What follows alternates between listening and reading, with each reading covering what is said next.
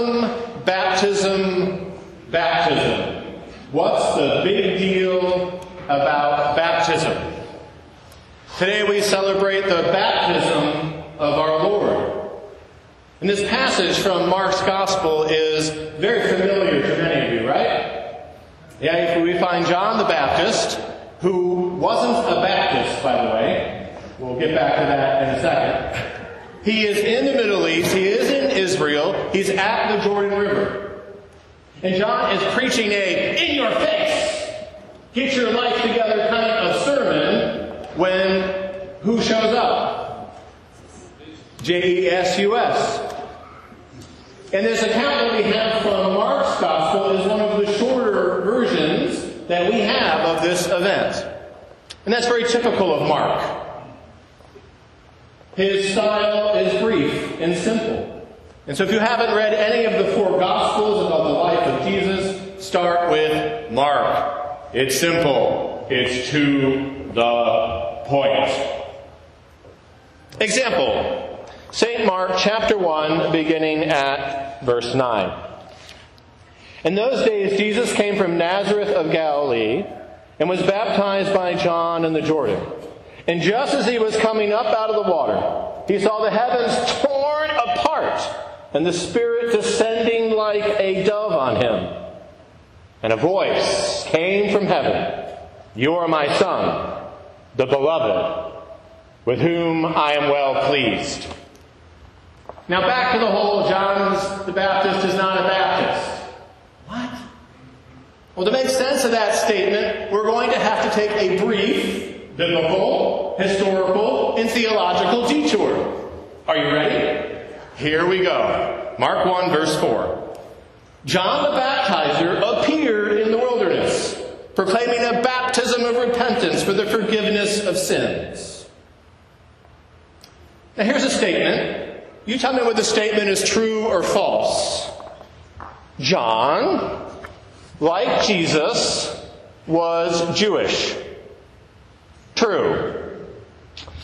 But John, unlike Jesus, was a descendant of Aaron, Moses' brother from the Old Testament. This meant that John was from the priestly line, the priestly tribe. John the Baptist's dad, Zechariah, served as a Hebrew priest in the Jerusalem temple.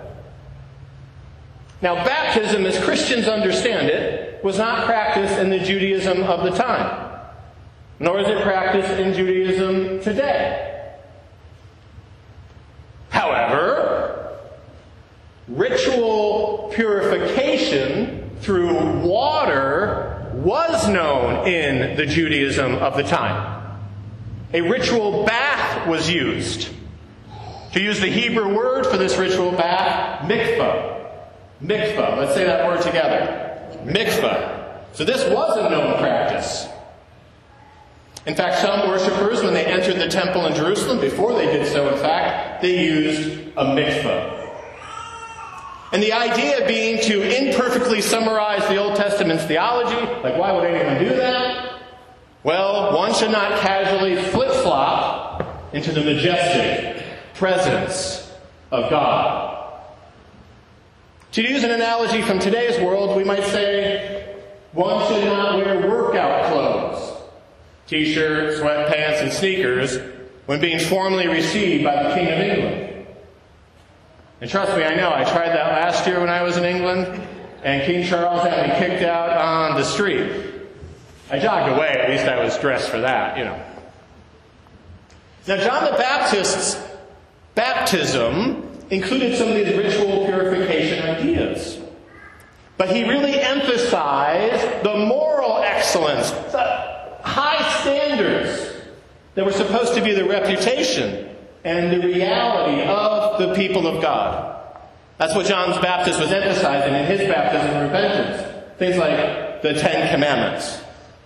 You remember that list of thou shalt? Remember that list? Okay. And did you know that the people who were responding to John's punchy preaching by the banks of the Jordan River, they were all making an announcement. Did you know that? They're making an announcement like da da da da. They were announcing da da da da that they would live differently, that they would change their lives. They are announcing that they would repent. Repent. Our English word repent comes from the Greek word metanoia. Turn to the people to your left and right and say metanoia. Metanoia means in the Greek to turn 180 degrees. So together let's say that word. Metanoia. You know, actually, that would be an awesome name for someone's dog. No, really, just think about it. So your dog is running away from you, you go, here, Metanoia. You have to think about it. He turns around. Yeah, yeah, think about that a little bit. But, none of all of this makes John the Baptist a Baptist. That is, a Christian who is a member of a denomination a particular denomination of the Christian faith. John was a Jewish preacher of repentance who told people, get your life together, the Messiah is coming, get right with God. And he told them to mark their turning to God, their metanoia, with a ritual bath, mikvah. Today's lesson from Acts chapter 19 reveals to us that very early, super early, the earliest Christians, our spiritual ancestors, made a distinction between John's baptism and being baptized in the name of Jesus. So in Acts 19, Paul, who was a what? What was Paul? He was a missionary. He was an apostle. He drops in on this little group of disciples somewhere in the Mediterranean world, and he asked them this. Did you receive the Holy Spirit when you became believers? They replied, No. We even heard that there is a Holy Spirit. Then he said, Into what then were you baptized? And they answered, Into John's baptism. What happens after that? St. Paul then baptizes them with Christian baptism. So Christian baptism includes the Jewish ideas of purification, of forgiveness of sins, of moral excellence, and it includes the Christian ideas of accepting Jesus as one's Savior and following Him as one's Lord. And by the way, that language, Savior and Lord, you can find it right in our own Book of Common Prayer. Question. Did John baptize wow-wows? Did he baptize babies? Come on, make a commitment. Shout it out, yes or no. No! He did not. And yet, very early on in the church's history, church very early on began to baptize infants, children, and adults. But today, not all denominations shake hands about this topic. Some only practice what's called believer's baptism, like Baptists. And others, like Episcopalians, practice infant as well as believer's baptism. And we don't have time right now to get into all the watery details of that, or immersion, or sprinkling, or all of those kind of things. We don't have time to get into that right now. But I know what some of you are thinking right now at this very moment. Some of it I'm not going to share. But some of you are thinking, now why has he not yet mentioned John the Baptist's special diet? Ah, locusts and honey, the breakfast of champions. But some of you are actually thinking something a bit more serious. Some of you are saying, well, all this is nice. What a nice Bible lesson, a history lesson, Father, but what does this have to do with our lives? When are you going to actually preach to us? Well, baptism is a big deal. In it, we receive cleansing, forgiveness, and power. In baptism, a call is issued. You and I receive a call. Ring a ling ling, ring a ling ling. Every time someone's baptized, or when we renew our baptism, which we are going to do this morning, we are making an announcement. Da, da, da. We are announcing to God, to each other, and to the world that we will live differently that we will change our lives, that we will repent, that we will, with God's help, metanoia, that we will walk in the fruits of the Holy Spirit. And this is a call, ring a ling ling, ring a ling ling, for you, for me, and for our congregation as a family of faith. I should probably mention before I forget, there have been times, well, I should say very often, I have inconsistently lived my faith. Inconsistently. There have actually been seasons in my life where I drifted away from my faith, and I knew it, and I allowed it to happen. It just, yeah, drifted away. There have been seasons of my life where I really struggled with my faith. Sometimes it was an intellectual issue. Sometimes it was a heart issue. I wonder if I'm alone in that. If you've had any of those experiences or struggles with your faith, raise your hand. Yeah, I see lots of hands. The good news of the gospel of Jesus, the good news of your baptism and mine is that we can start again. We can begin again. And what better day to do it than the first Sunday of a new calendar year? In fact, it's a fantastic time to do it.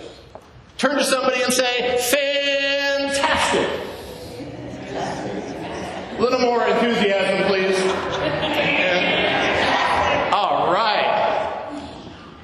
It is fantastic. But how exactly do we do that? How exactly do we continue in our faith or start our faith journey more intentionally again? This little light of mine, I'm gonna let it shine, let it shine, let it shine, let it shine. You came in this morning you should have received a Holy Spirit star. And if you don't have one yet, don't worry, you'll get one before you go. And we do this every year at St. John's around the feast of uh, Epiphany, which falls on January 5th. And in each of the stars is written one of the fruits of the Holy Spirit from Galatians chapter 5. If you know the fruits of the Spirit, which begin in chapter 5, verse 21, you can say them with me. They are love, joy, peace, patience, kindness, generosity, faithfulness, gentleness, and self control. I'm going to read them again. And when you hear your star being read, raise your hand. The fruit of the Spirit is love, joy, peace, patience, kindness, generosity, faithfulness, gentleness, self control. So trust that the star you received is the star for you. Trust that the star you receive is the fruit of the Spirit God wants you to work on this year. Trust that through this fruit, this virtue, this behavior, the grace of your baptism will shine that through this fruit, your life will be brightened, and the lives of the people around you will be brightened. Trust that through this star, by following it, you, like the Epiphany wise men, will be brought to the home of Christ and Christ's family. Trust in the star as a gift for you for this year.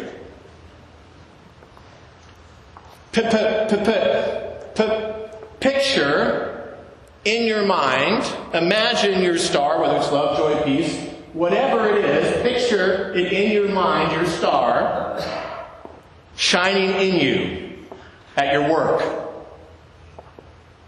Picture your star shining in you in your relationships, in your marriage, when you're at school, when you're with your kids, when you're out and about, when you're by yourself. Imagine the difference this little star will make shining in you. shining in you, baptized into grace. Energized by the Holy Spirit, you strengthened by this parish family, fed by the Eucharist to metanoia throughout the year. Now, I want everyone to hold up their stars. Just hold them up. Don't be bashful. Hold up your star. And don't worry, others of you will get them. Look around. I want you to look around. Imagine a world full of Christians letting their little lights shine. Letting their little lights shine into their personal problems. Letting their little lights shine into their society's problems. Into the world's problems. And their little lights, our little lights, ignited by the bonfire brightness of Jesus Christ, the light of the world who they received, who you and I received in a special way in our baptisms. Imagine that little light shining in you. And imagine those stars shining in the people around you. Baptism, baptism, baptism. What's the big deal about baptism? God is the big deal of baptism. You are the big deal of baptism. Made a beloved child of God in baptism. The Spirit is the big deal of baptism. And together, you and I can lift up our stars, recommit to our faith, accepting Christ as Savior, following Him as Lord, and letting our little lights shine. Breathing into this very, very broken, but very beautiful world. A fresh outpouring of brightness and warmth. In the name of Jesus, by the power of the Holy Spirit, let them shine, let them shine, let them shine. And God's people say, Amen.